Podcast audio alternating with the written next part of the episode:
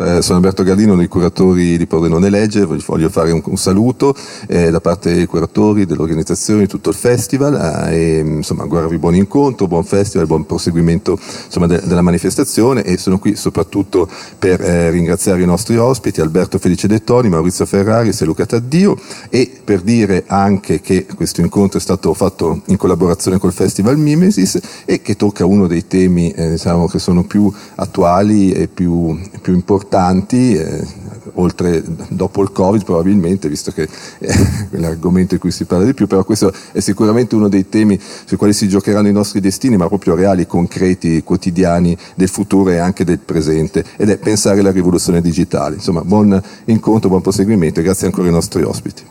Grazie.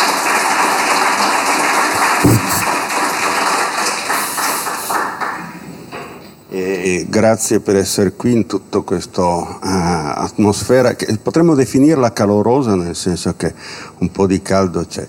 E, mm, ci sarebbe, dice, ci sarebbero tante cose da dire sulla rivoluzione digitale. Io vorrei concentrarmi soltanto su un punto che probabilmente è quello che ci interessa di più, cioè uh, la rivoluzione digitale cambia moltissimo nel nostro modo di lavorare e fa anche scomparire dei lavori per inciso, nel senso che il digitale favorisce l'automazione. Allora bisogna riuscire, questo come si capisce genera dei movimenti un po' luddistici come eh, vietiamo l'automazione oppure ritorniamo ai lavori di una volta. Eh, io credo che sia una via sbagliata.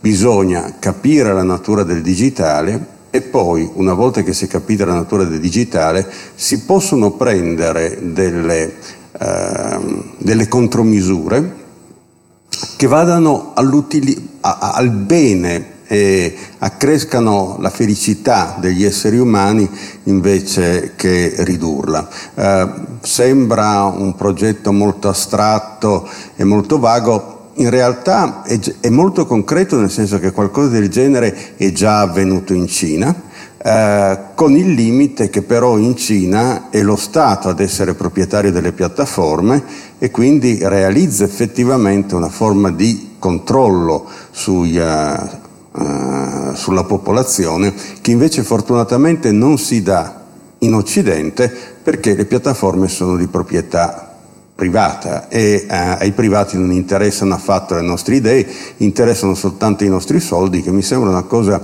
molto confortante.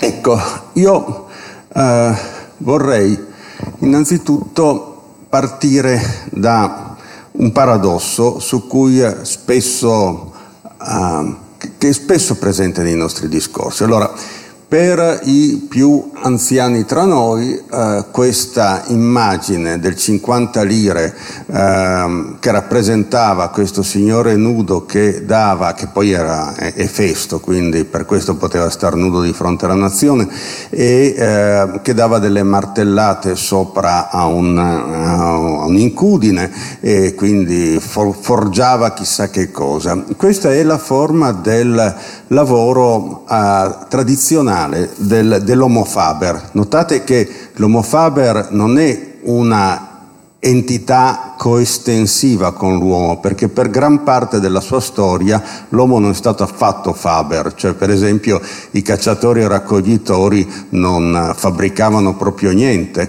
E per inciso ci sono ancora dei pezzi di eh, come dire, caccia e raccolta anche nel nostro mondo, se pensiamo la pesca industriale è grosso modo una, una prosecuzione di questa eh, caccia e raccolta. Però, eh, l'Homo Faber lì era un pezzo della macchina, cioè questo, eh, il contadino che eh, si articola con il eh, bue davanti, l'aratro, è un tutt'uno con questa macchina, dà dei contributi alla macchina. Eh, il signore che dà le martellate è un pezzo della macchina, nel senso che potrebbe essere vantaggiosamente sostituito da una macchina, e eh, l'essere umano nelle, nella catena di montaggio è ovviamente un pezzo della macchina. Eh, nessuna di queste condizioni è particolarmente desiderabile. Per inciso, il crescere dell'automazione ha questo effetto che secondo me è interessante, cioè quanto più diventa diffusa l'automazione, quanti più sono i lavori che possono venire automatizzati, tanto più ci rendiamo conto che certi lavori erano indegni di un essere umano. Faccio un esempio banale. Il dattilografo sembrava un lavoro degnissimo, e, e, lo è tuttora, nel senso che non è che fosse indegno farlo, solo che nel momento in cui ci sono delle macchine che possono fare il lavoro dei dattilografi ci rendiamo conto che non era un gran lavoro per un essere umano stare in un ufficio per otto ore al giorno a sentire qualcuno che ti detta o a copiare delle cose già scritte. Banalmente questo. Allora, eh, che cosa succede in, in questo contesto? Abbiamo appunto il passaggio eh, dalla, eh, dalla, traspirazione all'ispirazione, nel senso che si dice l'uomo non è più necessario per la sua forza, ma deve diventare necessario per la sua intelligenza, la sua creatività, eccetera. Questo discorso l'avrete sentito milioni di volte. Adesso siamo interessanti perché siamo creativi, eccetera. Questo discorso ha però un problema.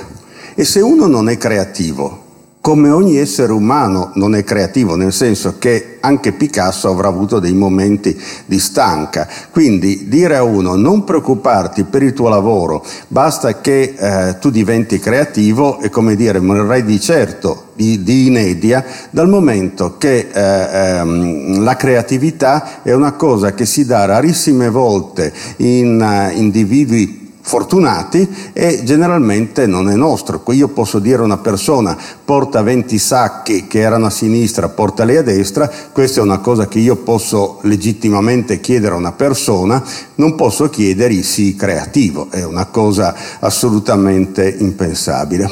Allora come si riesce a risolvere questo problema che si può eh, sintetizzare in questi termini? Eh, l'automazione eh, elimina molti lavori. Questi lavori non meritano di essere eh, come dire, rimpianti dal momento che se un lavoro può essere fatto da una macchina eh, probabilmente non era degno di un umano e tuttavia c'è l'enorme problema di come si fa a continuare ad avere lavoro nel momento in cui la routine, la forza, eh, la pazienza non sono più parte del lavoro e invece diventano centrali delle cose che non sono affatto alla portata di tutti. Allora è per questo che è importante capire che cosa è il web. Questo è l'elemento centrale che ci deve interessare. Cioè, eh, noi abbiamo spesso una concezione del web, eh, per esempio si dice è un'infosfera, cioè un ambito in cui ci sono prima di tutto delle informazioni. Era anche la prima concezione del web quando 20-30 anni fa si è cominciato a parlarne, c'erano, dicevano, l'intelligenza collettiva, è una specie di... Ehm, deposito universale dei pensieri dell'umanità. In realtà così non è stato e così non è stato perché così non doveva essere, nel senso che eh, si concepiva il web vedendone soltanto un effetto manifesto, cioè il web è informazione. Per inciso eh, anche l'acronimo con cui si disegnano le to- tecnologie ICT, Information and Communication Technologies, è fuorviante perché quello che si è capito nel frattempo è che il web è prima di tutto registrazione. All'inizio non lo si pensava, però questo è il punto fondamentale perché il, la caratteristica del digitale rispetto all'analogico sta proprio in questo, che il, l'analogico prima ha un messaggio che poi eventualmente può essere registrato, mentre il digitale deve codificare il messaggio prima di trasmetterlo, il che significa che tutto ciò che viene che costituisce informazione dentro al web è in precedenza registrazione. Quindi questo effetto che nessuno pensava o considerava come, come, rilevante quando è nato il web è stato poi quello che ha fatto sì che il web sia quello che è, cioè un enorme archivio che registra tutti gli atti della umanità. Dobbiamo rappresentarci quindi il web prima di tutto come una piccola infosfera, nel senso che ovviamente ci sono delle informazioni sul web, ma sono una parte minima, fra l'altro una parte tutt'altro che unitaria, nel senso che dipende anche dalla cultura e dalle competenze linguistiche di chi accede al web. Quindi non è che ci sia una cosa, a questo punto abbiamo un mondo dell'idea a cui tutti possiamo accedere senza previa preparazione.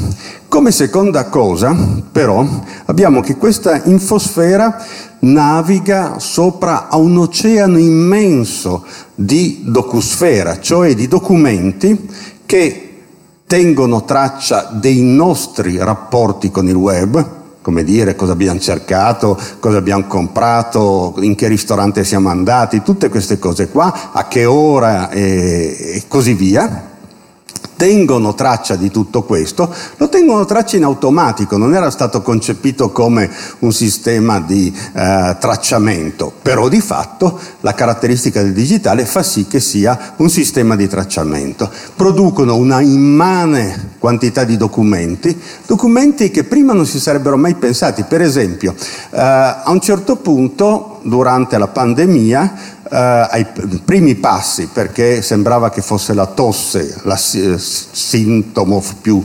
caratteristico, qualcuno ha pensato, bene, dal momento che noi abbiamo registrato tutti i colpi di tosse dell'umanità, perché tutti quelli che stanno al telefono tossiscono e quindi abbiamo tutti questi colpi di tosse, possiamo calcolare tutti questi colpi di tosse e stabilire la relazione tra il tipo di colpo di tosse e il, eh, l'essere infetti o no eh, dal, dal Covid. Poi non se n'è fatto niente, però la cosa interessante di questa storia è che effettivamente c'era l'archivio dei colpi di tosse dell'umanità e se non fosse gratis, chi mai lo farebbe? Perché pensare adesso archiviami i prossimi colpi di tosse è una, uh, è una teoria, è una, un ordine insensato. Invece c'è e possono essere cor- correlati con tutti, non so, i male al ginocchio dell'umanità e vedere se avere male al ginocchio è connesso con il tossire e con il votare repubblicano. Non lo so, si possono stabilire tutte le connessioni che, eh, che si vogliono e questo però non lo fanno gli umani, ma lo fanno le macchine. Questa docusfera non è accessibile agli umani, non si capisce niente. Però la docusfera è fondata sopra una biosfera che è soltanto umana, cioè dal momento che questi documenti sono la registrazione della mobilitazione degli esseri umani sopra il web, allora c'è una dipendenza totale del web rispetto agli umani. Questo è un punto politicamente molto importante perché spesso abbiamo un atteggiamento vittimistico per cui ci vediamo conculcati dal web, comandati dal web.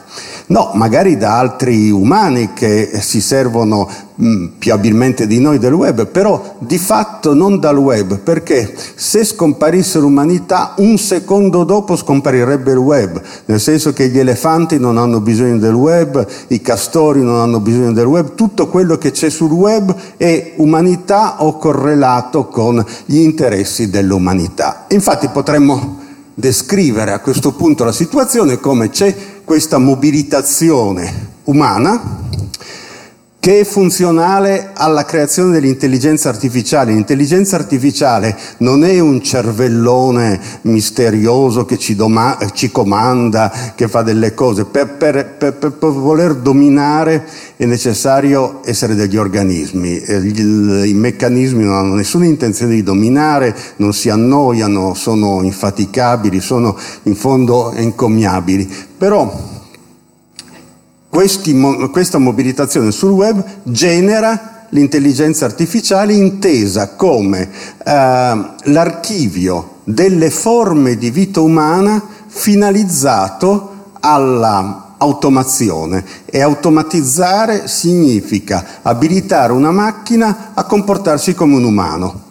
Sotto certi rispetti, cioè io posso uh, fare un robot che dà delle martellate o abilitato il robot a comportarsi come un umano. Ovviamente si possono abilitare a delle funzioni più complesse, per esempio i traduttori automatici che vanno magnificamente adesso, perché? Perché dopo che si sono registrate tutte le traduzioni fatte dagli umani, allora si capisce come fare una macchina per tradurre, senza avere dei principi generali relativi al linguaggio. Ora, eh, quello che poi emerge e che, su cui poi possiamo fare qualcosa è l'intelligenza naturale, cioè quello che vorrei eh, che capissimo è che eh, l'intelligenza naturale e l'infosfera sono delle cose importanti ed appariscenti, ma non sono il punto fondamentale. Il punto fondamentale è una serie di mobilitazioni non intelligenti e di registrazione di queste mobilitazioni ai fini dell'informazione. A questo punto però abbiamo già un'indicazione rispetto a una soluzione del nostro problema. Noi siamo preziosi per il web non perché siamo intelligenti, ma perché siamo bizzarri, mobilitati, desiderosi di far questo far quello, anche perché siamo stupidi. E questa è una grande consolazione, perché se no, noi facessimo dipendere dalla nostra intelligenza la nostra salvezza saremmo finiti. Invece qua il grosso capitale che viene adoperato dal web è proprio un capitale che non richiede nessun particolare, eh, nessuna particolare creatività, non ci va creatività per andare a guardare l'orario del treno, non ci va creatività per ordinare un libro, non ci va niente di tutto questo, però tutto questo si può tradurre in un valore. E questo è l'elemento decisivo del nostro discorso. Perché se guardiamo le varie, le varie fasi dell'ominizzazione, noi vediamo come eh, l'Homo habilis non produceva, ma semplicemente appunto cacciava, pescava, faceva delle cose. Eh, L'Homo faber produceva, l'Homo sapiens, come potremmo dire noi altri, solo per esclusione perché non facciamo nient'altro, eh, questo non produce neanche. Però c'è un elemento in tutte queste forme di umano che rimane costante, il consumo. E se c'è qualcosa che non può essere automatizzato, questo è il consumo. Posso fare una macchina per ehm, fabbricare, per fare i panini, posso fare una macchina per distribuirli, ma non posso fare una macchina per mangiare i panini, almeno non ha molto senso. Uno dice guardi ho fatto una macchina per mangiare, no, lo mangio io il panino, la macchina s'arrangi. E idem sapete che è stato fatto questo, uh, questo, questo, sistema, questo algoritmo che serve per... Ah, ecco, eh, 5 minuti li posso avere ancora? No, perché... Ah, perfetto, grazie.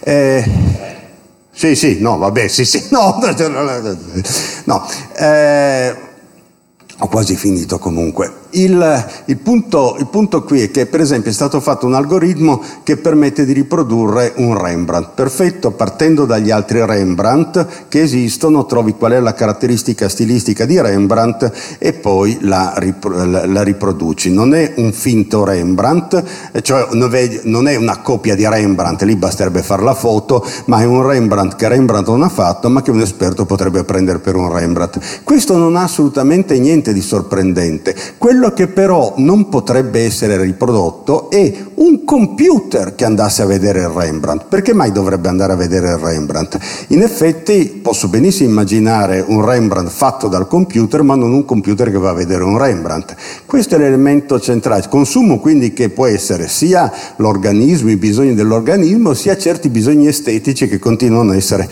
legati al, all'organismo. Quindi questo consumo è il nostro punto perché?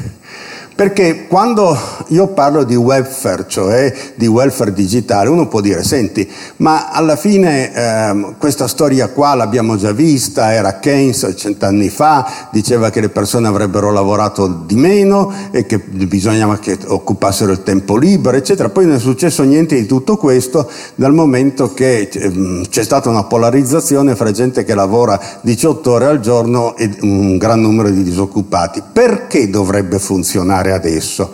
Ecco, deve funzionare adesso perché, uno, se il consumo è il proprio dell'umano e se il web è registrazione, e lo è di default, allora il consumo può essere registrato e nel momento in cui il consumo può essere registrato non è più dispersione, ma è produzione di valore, appunto perché la registrazione del nostro consumo istruisce l'intelligenza artificiale l'intelligenza artificiale e tutti i vantaggi che ne trae deriva dal nostro consumo, quindi non da funzioni alte che noi possiamo avere sporadicamente, ma da delle funzioni basse e continue che però possono essere registrate senza spese perché hanno questo continuo intermediario che è costituito dal web. Allora, questo spiega perché ci può essere un plusvalore della piattaforma, nel senso che noi pensiamo che lo scambio tra gli utenti e le piattaforme sia equo, nel senso informazioni gratis da una parte e dall'altra, ma in effetti la piattaforma riceve molto di più perché riceve molte più informazioni, diventa proprietaria delle informazioni, può confrontare le informazioni con milioni di altre informazioni perché ha gli strumenti per farlo e quindi può trarne quei principi di automazione, distribuzione e capitalizzazione che invece i singoli non possono fare. Tutto questo genera un'enorme quantità di ricchezza, l'abbiamo visto poi tutte le prime fabbriche, fabbriche, cioè le prime aziende sono tutte aziende informatiche, sono tutte ricchissime perché non ci vuole molto ad arricchirsi se non paghi i tuoi operai. Però il problema è che noi dobbiamo concettualizzare questo fatto, cioè che siamo operai, non per compatirci, nel senso che eh, se no diventa ridicolo, cioè un conto è stare in una catena di montaggio, un altro è guardare un telefilm sul, sul telefonino, non, eh, sarebbe ridicolo dire oh, oggi ho lavorato tutto il giorno, cioè, cosa hai fatto? Ho guardato una serie completa di Netflix. No, non è questo, è riuscire a per esempio, un'entità sovranazionale come l'Europa che dice alle eh, eh, piattaforme, noi vi tassiamo, altrimenti vi nazionalizziamo come hanno fatto in Cina.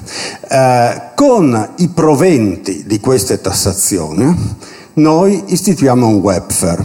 Questo webfare avrebbe diverse finalità e non sarebbe, prima non sarebbe un eh, sussidio di disoccupazione perché eh, in effetti sarebbe la retribuzione di una produzione di valore. Tu non sei pagato perché sei un essere umano, ma perché produci valore. Eh, mentre, come sapete, eh, i vari proprietari di piattaforme suggeriscono che gli stati introducano il reddito universale perché significherebbe grosso modo mettere in cassa integrazione tutti i propri dipendenti senza pagarli in alcun modo. Qui vediamo di invertire la cosa, che siano loro che pagano, ma pagano intanto non per tutti, perché fortunatamente non tutti i lavori sono automatizzabili. Inoltre molti altri lavori potranno sorgere, ma per sorgere sarà necessario che si abbia una cultura diffusa, perché solo la cultura diffusa può generare nuovi lavori, in questo senso può generare creatività.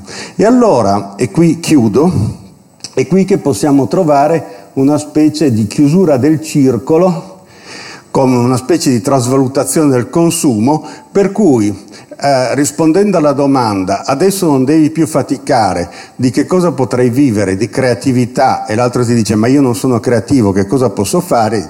Vedi, abbiamo fatto questo, che tu sei produttore di valore non in quanto sei creativo, ma in quanto sei uh, un organismo che genera valore interagendo con il web attraverso il suo consumo.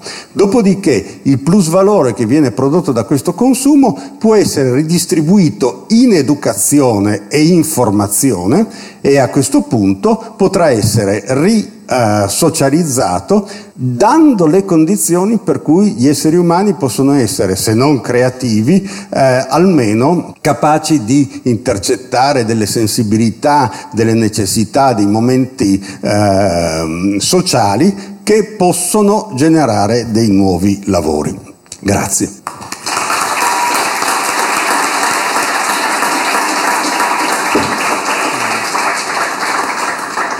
Vado io? Mi, mi, avvertite dopo 15 minuti per cortesia, così cerco di rispettare. Va bene, d'accordo, grazie. Uh, intanto buongiorno e ben trovati a tutti. Naturalmente non è facile uh, intervenire dopo Maurizio Ferraris, ma ci provo. Titolo del nostro incontro è Pensare la, la rivoluzione digitale. Che cosa significa pensare la rivoluzione digitale? Io, almeno personalmente, ho cominciato ad occuparmi di questi problemi circa tre anni fa, eh, quando mi sono trovato a progettare un master, un master, il primo master in filosofia del digitale in Italia e penso anche eh, in Europa. Allora peraltro era eh, rettore, eh, c'era proprio Alberto Felice De Toni come rettore, che ringrazio naturalmente per aver sostenuto questa iniziativa eh, unica nel suo genere e siamo arrivati alla terza edizione, peraltro quest'anno co-diretta con, la, con l'amico Maurizio Ferraris, quindi è diventato un master inter Ateneo Udine e, eh, tra Udine e Torino. Prima invece mi sono occupato nei vent'anni precedenti di eh, estetica e del rapporto tra la nostra, eh, diciamo così, la dimensione estetica come dimensione propriamente percettiva e quindi della relazione tra noi e quegli oggetti lì, cioè il computer, il microfono, in generale la tecnologia.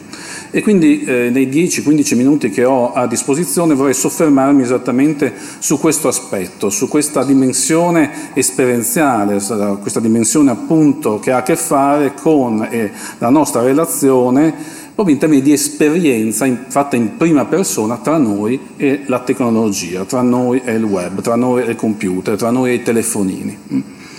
Ma eh, ancora qualche secondo sul master, voi eh, direte perché ti soffermi sul master, magari per fare pubblicità, questo comunque è, un buon, è sempre un buon argomento, però in realtà a partire da questa mia esperienza professionale eh, ho messo a fuoco alcuni temi e alcuni problemi su cui poi ho continuato a ragionare ehm, che vorrei sottoporre, sottoporre anche alla vostra attenzione. Dicevo prima, il master si intitola Filosofia digitale, sottotitolo Governare la trasformazione. Ora, l'idea del master, e questo mi sembra un punto importante, eh, l'ho presa in realtà dialogando con eh, degli imprenditori. Quindi non solo con i miei colleghi, metto al plurale di diverse discipline, ma con imprenditori, dialogando con imprenditori e quindi col mondo dell'impresa. E quindi è dal mondo del lavoro, è il mondo del lavoro che mi ha posto dinanzi problemi che io allora eh, e oggi ritengo fondamentalmente problemi che hanno un carattere filosofico. Tra questi problemi, tra questo ordine di problemi, ce n'è uno che gli imprenditori mi hanno fin da subito manifestato sentendo l'esigenza di creare una nuova figura professionale, hm? figlia di questa trasformazione che il digitale sta imprimendo al mercato e all'organizzazione del lavoro.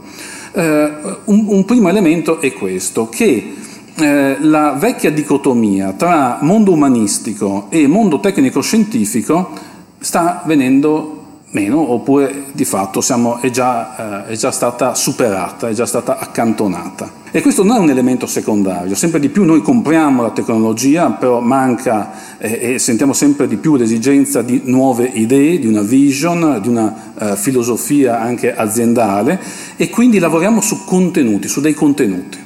Ecco che allora il master mette assieme eh, queste due anime, da un lato gli umanisti che hanno però bisogno di assimilare alcuni contenuti tecnici, anche per poter dialogare con i tecnici, ma dall'altro coloro che eh, provengono da un percorso tecnico-scientifico, e di questo si lamentano spesso gli imprenditori, sono molto efficaci su un singolo segmento del progetto, però eh, perdono di vista o non hanno la capacità, o non sempre ce l'hanno, di eh, mettere a fuoco il senso stesso del progetto nel suo insieme e quindi perdono di vista o non, me- o non riescono bene a distinguere l'ordine delle priorità. Quindi da un lato eh, eh, diciamo così, gli umanisti devono studiare un po' di scienza e dall'altro coloro che hanno fatto un percorso, provengono da un percorso tecno, tecnico-scientifico, possono cominciare ad apprendere e studiare un po' di filosofia. Ora, eh, dicevo prima e vorrei di nuovo riprendere questo tema, in realtà è anche strettamente legato al master che, eh, perché l'abbiamo ovviamente in questo periodo di Covid organizzato a distanza. E tutti voi, penso, in questo periodo, perlomeno sicuramente chi ha figli, eh, avete avuto a che fare con i nuovi programmi eh, per fare lezione didattica a distanza, quindi con vari dispositivi, computer, telefoni, iPad, eccetera, eccetera. E qual è uno degli elementi, uno dei, diciamo così, uno dei caratteri eh, che eh, contraddistingue questo modo nuovo di fare eh, didattica o questa nostra esperienza con questo tipo di tecnologia? Beh, uno che è evidente è il fatto che noi possiamo creare una classe virtuale, quindi coloro che sono a distanza in un certo modo li sentiamo più vicini. Mm? Quindi c'è uh, un, questo elemento proprio della tecnologia che è questa capacità di comprimere le distanze. Quindi persone che sono fisicamente distanti le possiamo far entrare nella nostra finestra virtuale e noi abbiamo un'esperienza della classe virtuale dove avvertiamo, percepiamo le persone più vicine di quello che sono eh, realmente. Però in realtà qualche dubbio su questo aspetto eh, l'aveva già manifestato Martin Heidegger, un vecchio, uno dei maggiori filosofi del Novecento, in un, in un saggio intitolato La cosa, dove analizza il problema, tra gli altri, della tecnologia, della nostra appunto esperienza che noi possiamo fare delle tecnologie, degli apparati tecnologici. A un certo punto infatti afferma sopprimere ogni distanza non realizza una vicinanza. Sopprimere ogni distanza non realizza una vicinanza. Beh, eh, possiamo sempre attraverso un esempio capire molto bene eh, quello che Heidegger ci dice, anche con un esempio banale. Quindi da un lato abbiamo fatto un esempio che effettivamente noi possiamo toccare con mano questa sensazione che abbiamo di ehm, avere persone vicine anche quando facciamo una videochiamata che in realtà sono lontane. Però provate a immaginare quante volte vi è capitato anche con i nostri figli di eh, averli a portata di mano, magari a tavola, e sono lì che chattano con i loro telefonini, iPad. E qua. È un, è un esempio che va nella direzione opposta. Sono molto vicini fisicamente, ma in realtà molto lontani da lì eh, eh, tutti i rimproveri diciamo, dei genitori, ma stai attento, stai qui con noi, eccetera, eccetera. Quindi in realtà sono vicini ma anche lontani, quindi vale anche eh, il contromovimento. Eh, ma allora cerchiamo di vedere un po' in che cosa consiste eh, questo meccanismo, eh, cioè il meccanismo sottostante al digitale e a guardarlo come fenomeno nella sua interezza, in particolare rispetto ai processi di globalizzazione in corso, quindi il rapporto tra digitale e processi di, globalizzazione in corso, in parte ne ha già parlato prima Maurizio Ferraris. Mm, io ho avuto modo di riflettere mm, su questi aspetti eh, in passato a partire da un'esperienza, un'altra esperienza professionale nel diciamo, mio vecchio mestiere, prima ho fatto eh, l'editore prima di fare eh, il, il, docente. Ecco, eh, quando facevo eh, l'imprenditore e in particolare l'editore, questo era il mio settore, ero un editore, qui siamo in un contesto a me molto caro, molto affine, ehm, non mi ricordo esattamente l'anno, sarà stato 2007, 2008, 2009, non me lo ricordo, ma a un certo punto eh, eh, Google manda il suo delegato eh, da noi eh, in rappresentanza del nuovo progetto definito Google Books e manda il suo eh, rappresentante, diciamo così, il suo delegato europeo eh, da noi, il che insomma, mi aveva un po' disorientato, cosa viene a fare il rappresentante di Google Books, progetto che nasce tra il 2004 e il 2005 da noi, una piccola casa editrice milanese. Eh, la cosa mi lasciava un po' perplesso.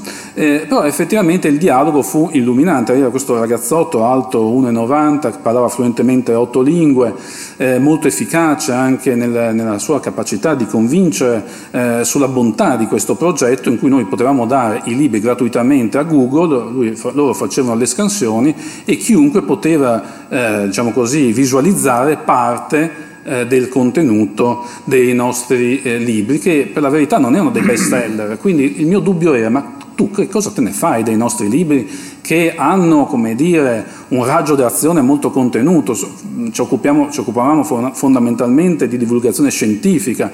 Beh, la risposta fu questa, cioè eh, anche con un po' di pazienza, come dire, poverino, non, non, capisce, ecco, insomma, mi sono sentito un po' trattare così, ma eh, giustamente. Eh, mh, Ecco, eh, mi spiega un elemento fondamentale. Qual è questo elemento fondamentale? Che eh, la massa critica che si poteva gestire sommando tanti libri creava degli effetti che eh, ovviamente su una piccola scala uno non può toccare con mano, ma messi dentro all'interno di questo apparato gli effetti ci sono. Mm? Quindi lui non cercava i best seller. a me non interessano i best seller, mi interessa quello che fate voi. Libri che apparentemente, finché rimane sul cartaceo, può riguardare una nicchia diciamo, di possibili utenti abbastanza contenuta, però posizionata sul web. E non dieci libri, ma centinaia, migliaia di libri creano un mucchio di informazione a cui uno, l'utente, può accedere. Peraltro comincia a mostrarmi alcuni dati controintuitivi per chi si era formato come me, diciamo così, nella vecchia editoria. Mi dice, guarda che, per esempio, il fatto di mostrare un parte del libro, in realtà aumenta le vendite, quindi non ti depotenzia. Mm?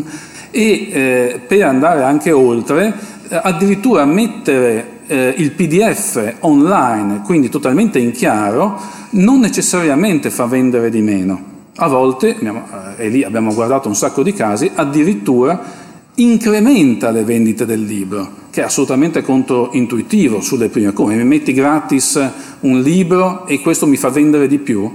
Sì, perché significa poter accedere alle informazioni. Se è un buon libro, uno poi alla fin fine lo compra, però ha la possibilità di guardarlo, sfogliarlo, almeno eh, eh, virtualmente.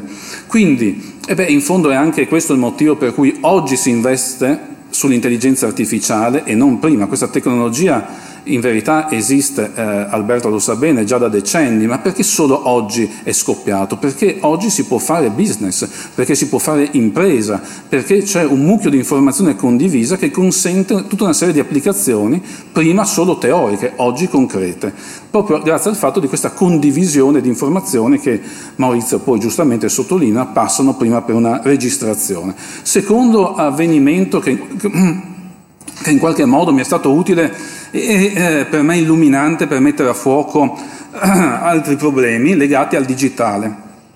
Eh, allora, eh, Amazon, tutti avete provato anche in questo periodo a, di Covid, eh, ahimè, a ordinare direttamente eh, qualcosa su Amazon. E effettivamente questo è vantaggioso, cioè non è qualcosa di irrazionale, mm, non è qualcosa che noi facciamo irrazionalmente, e, perché dovrebbe essere irrazionale? Eh, beh, perché eh, anche qui a un certo punto viene da noi il rappresentante di Amazon e ci dice eh, perché non fate il contratto con noi, in questo modo potete eh, scavalcare la, almeno in parte la promozione e la distribuzione, risparmiare un sacco di soldi e, e, e grazie a noi eh, raggiungete direttamente l'utente finale. Ecco l'elemento fondamentale. La digitalizzazione non solo comprime gli spazi, eh, ma tende a eliminare progressivamente i corpi intermedi. Allora tutti riescono a fare uno più uno, perché a quel punto uno pensa dentro di sé, ma sono io l'utente finale come editore? No. Qui abbiamo scavalcato le librerie, dimensione spaziale, territoriale, uno spazio concreto che noi possiamo trovare dentro le nostre, all'interno delle nostre città, crea dei vantaggi per l'editore, ma è, come dire, è un vantaggio contingente perché un domani Google salterà anche noi e andrà da voi, dagli utenti finali. Mm? Quindi capisce, uno capisce immediatamente che cioè, è vantaggioso adesso, ma in prospettiva ci stiamo, come dire, scavando la fossa da soli. Quindi ecco, eh, ecco, l'altro grande tema, ci siamo arrivati, che effettivamente queste grandi multi, cioè queste multinazionali, queste grandi piattaforme digitali sono sicuramente convenienti oggi, offrono dei vantaggi, lo vedete anche sul libro, arriva più velocemente, magari costa meno, lo fate con un clic, non dovete andare in, fino in libreria. Eh, oggi è vantaggioso, ma domani lo sarà? Allora, questo è un elemento fondamentale se vogliamo pensare il, o ripensare il territorio. Perché? Perché se andiamo avanti così, eh, è chiaro che noi stiamo di fatto eh, delocalizzando la produzione rispetto ai nostri territori in cui noi abitiamo e stiamo delegando la gestione dei servizi a queste grandi multinazionali. Quindi, quando questo sistema collasserà, qui non è che voglio portare sfiga, ma voglio dire, eh, tutto prima o poi viene meno, hm? quindi qualunque sistema prima o poi collassa. Eh, eh, Alberto De Toni che si occupa di complessità sa bene eh, queste cose. I sistemi sono sempre metastabili, quindi a un certo punto collassano, ma se noi ci siamo legati a questo punto, eh, abbiamo legato la nostra impresa, la gestione del nostro territorio, l'organizzazione del nostro territorio a queste dinamiche, quindi eh, delocalizzando la produzione e eh, delegando i servizi, che cosa ci rimane nel territorio? Cosa ci rimarrà all'interno del nostro territorio quando questo sistema collasserà? Poco o nulla. Allora dobbiamo rifiutare eh, questi sistemi? No, si tratta però di eh, pensare anche delle contromisure, cercare di rendere sostenibile questo processo e quindi trovare anche delle eh, soluzioni che pensano non solo nell'immediato, ma sono capaci anche di pensare e governare i processi su scale temporali più ampie, da qui a vent'anni per esempio. Allora si tratta appunto di eh, studiare eh, questi fenomeni, di ripensare come riorganizzare i territori, come renderli via via sempre più autosufficienti mh? Hm? e come eh, quindi mettere assieme questo ambito, cioè il digitale, le tecnologie, con l'ecologia, con la sostenibilità del territorio. Questa è la sfida che ci aspetta e per questo serve formazione eh, e soprattutto sui più giovani. Ed è per questo che ho pensato, e ci stiamo lavorando, a un, anche un nuovo corso di laurea proprio rivolto ai più giovani che inizierà il prossimo anno a Udine, interamente dedicato alla filosofia non del digitale, ma ci abbiamo messo una E, filosofia e trasformazione digitale, perché questo elemento di trasformazione è fondamentale. Il digitale sta cambiando la nostra vita, la nostra vita sia nella sua dimensione propriamente anche più intima, nostra, personale, nel rapporto che noi abbiamo con la tecnologia, ma anche nel modo in cui noi organizziamo eh, quindi le nostre vite, la nostra quotidianità a casa, eccetera, ma anche la nostra vita professionale all'interno delle, nostre, delle, delle aziende, del nostro mondo eh, professionale e dei vari mondi del lavoro, nel modo in cui viene organizzata la città, Smart Land, nel modo in cui organizza- vengono organizzati i territori. Eh, eh cioè, scusate, prima le, le, smart city per quanto riguarda le città e le smart land per quanto riguarda i territori.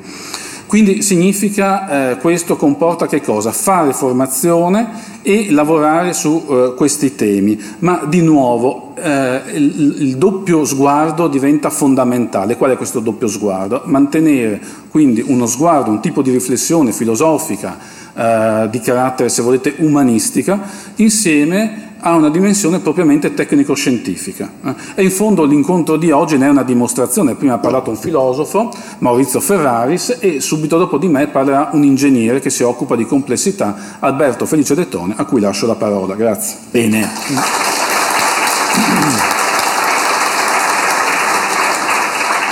Grazie. Allora, eh, è evidente che la rivoluzione digitale è in essere, impetuosa, è pervasiva e, e facciamo fatica a governarla. Tra l'altro questa si inserisce in problemi altri che abbiamo perché eh, se dal dopoguerra fino agli anni 70 c'è stata una distribuzione di ricchezza dal, dall'80 in poi si è invertita c'è una grande concentrazione quindi abbiamo un aumento eh, diciamo, della differenza tra paesi ricchi e paesi poveri abbiamo un aumento diciamo, della differenza tra grandi diciamo, territori, eh, pensate alla, Silicon Valley, ma anche altri territori nel mondo.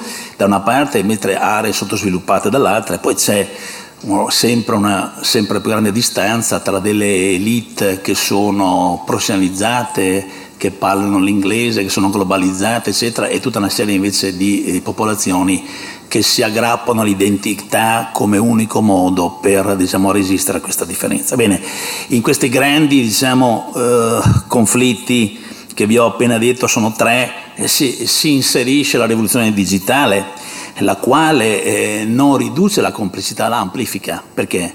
Perché aumentano le possibilità. Quindi in un mondo che è già complesso, la, la, il digitale l'aumenta.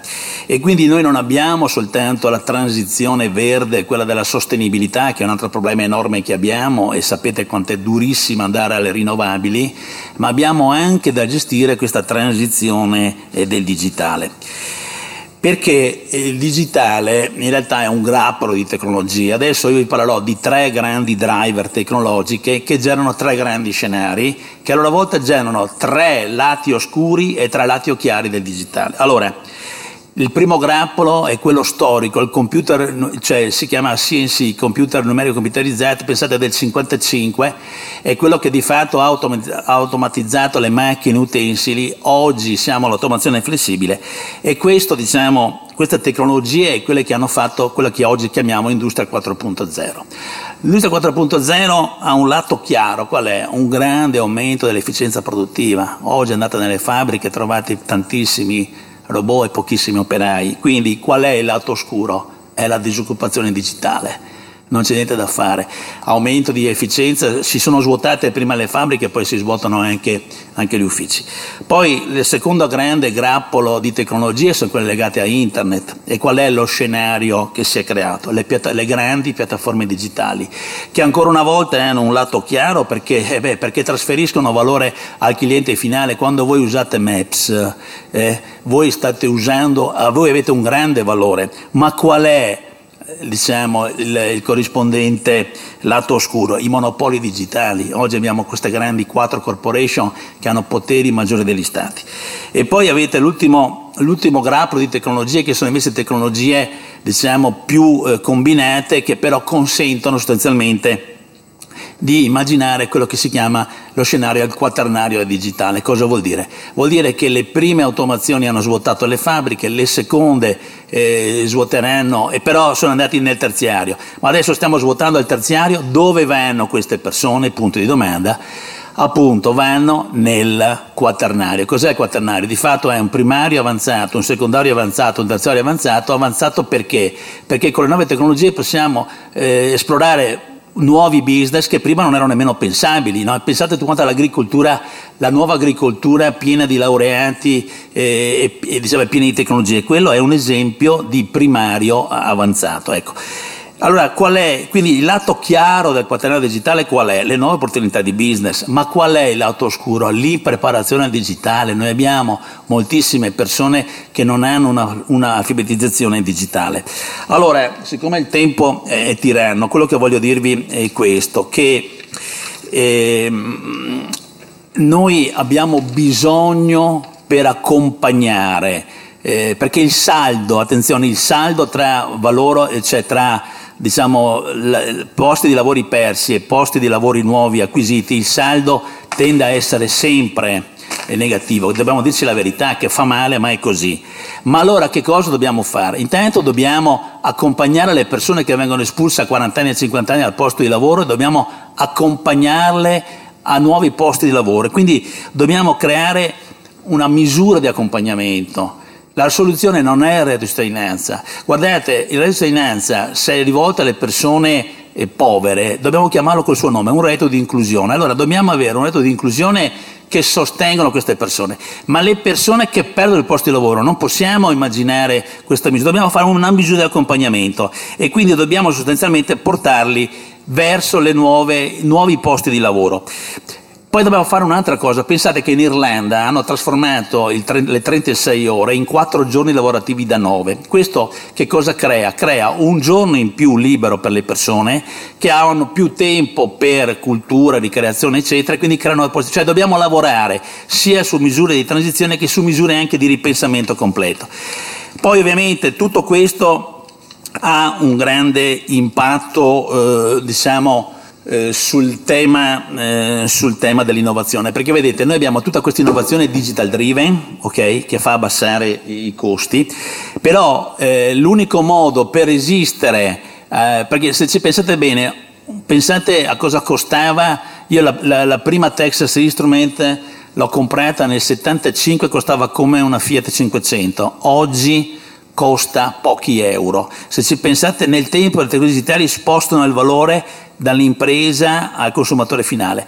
E allora, e allora abbiamo bisogno anche di innovazione human driven, tutto quello che è estetica, tutto quello che è design, tutto quello che è esperienza, tutto quello che è sostanzialmente eh, l'economia diciamo, dell'esperienza che porta valore, abbiamo una grande, una grande diciamo, possibilità e qui gli umanisti possono fare moltissimo, perché non è vero che c'è soltanto l'innovazione digital driven dove i tecnologi la fanno a padrone, c'è tutta la human driven che ricolloca e dà spazio a tutte quante quelle eh, diciamo, eh, discipline che si sentono sperse in questo grande cambiamento.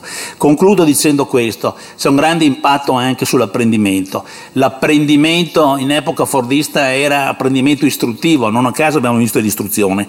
Nel, nel, nel capitalismo flessibile dei distretti abbiamo avuto un apprendimento di tipo evolutivo legato al cambiamento. Oggi abbiamo nel, nel capitalismo flessibile, globale, digitale, abbiamo un apprendimento creativo. Quindi le scuole e le università sono chiamate a fare un grande cambiamento e speriamo che siano all'altezza della situazione. Grazie a tutti e buona continuazione. Grazie per aver ascoltato la radio di Pordenone Legge. Tra poco in onda un altro incontro. Resta sintonizzato.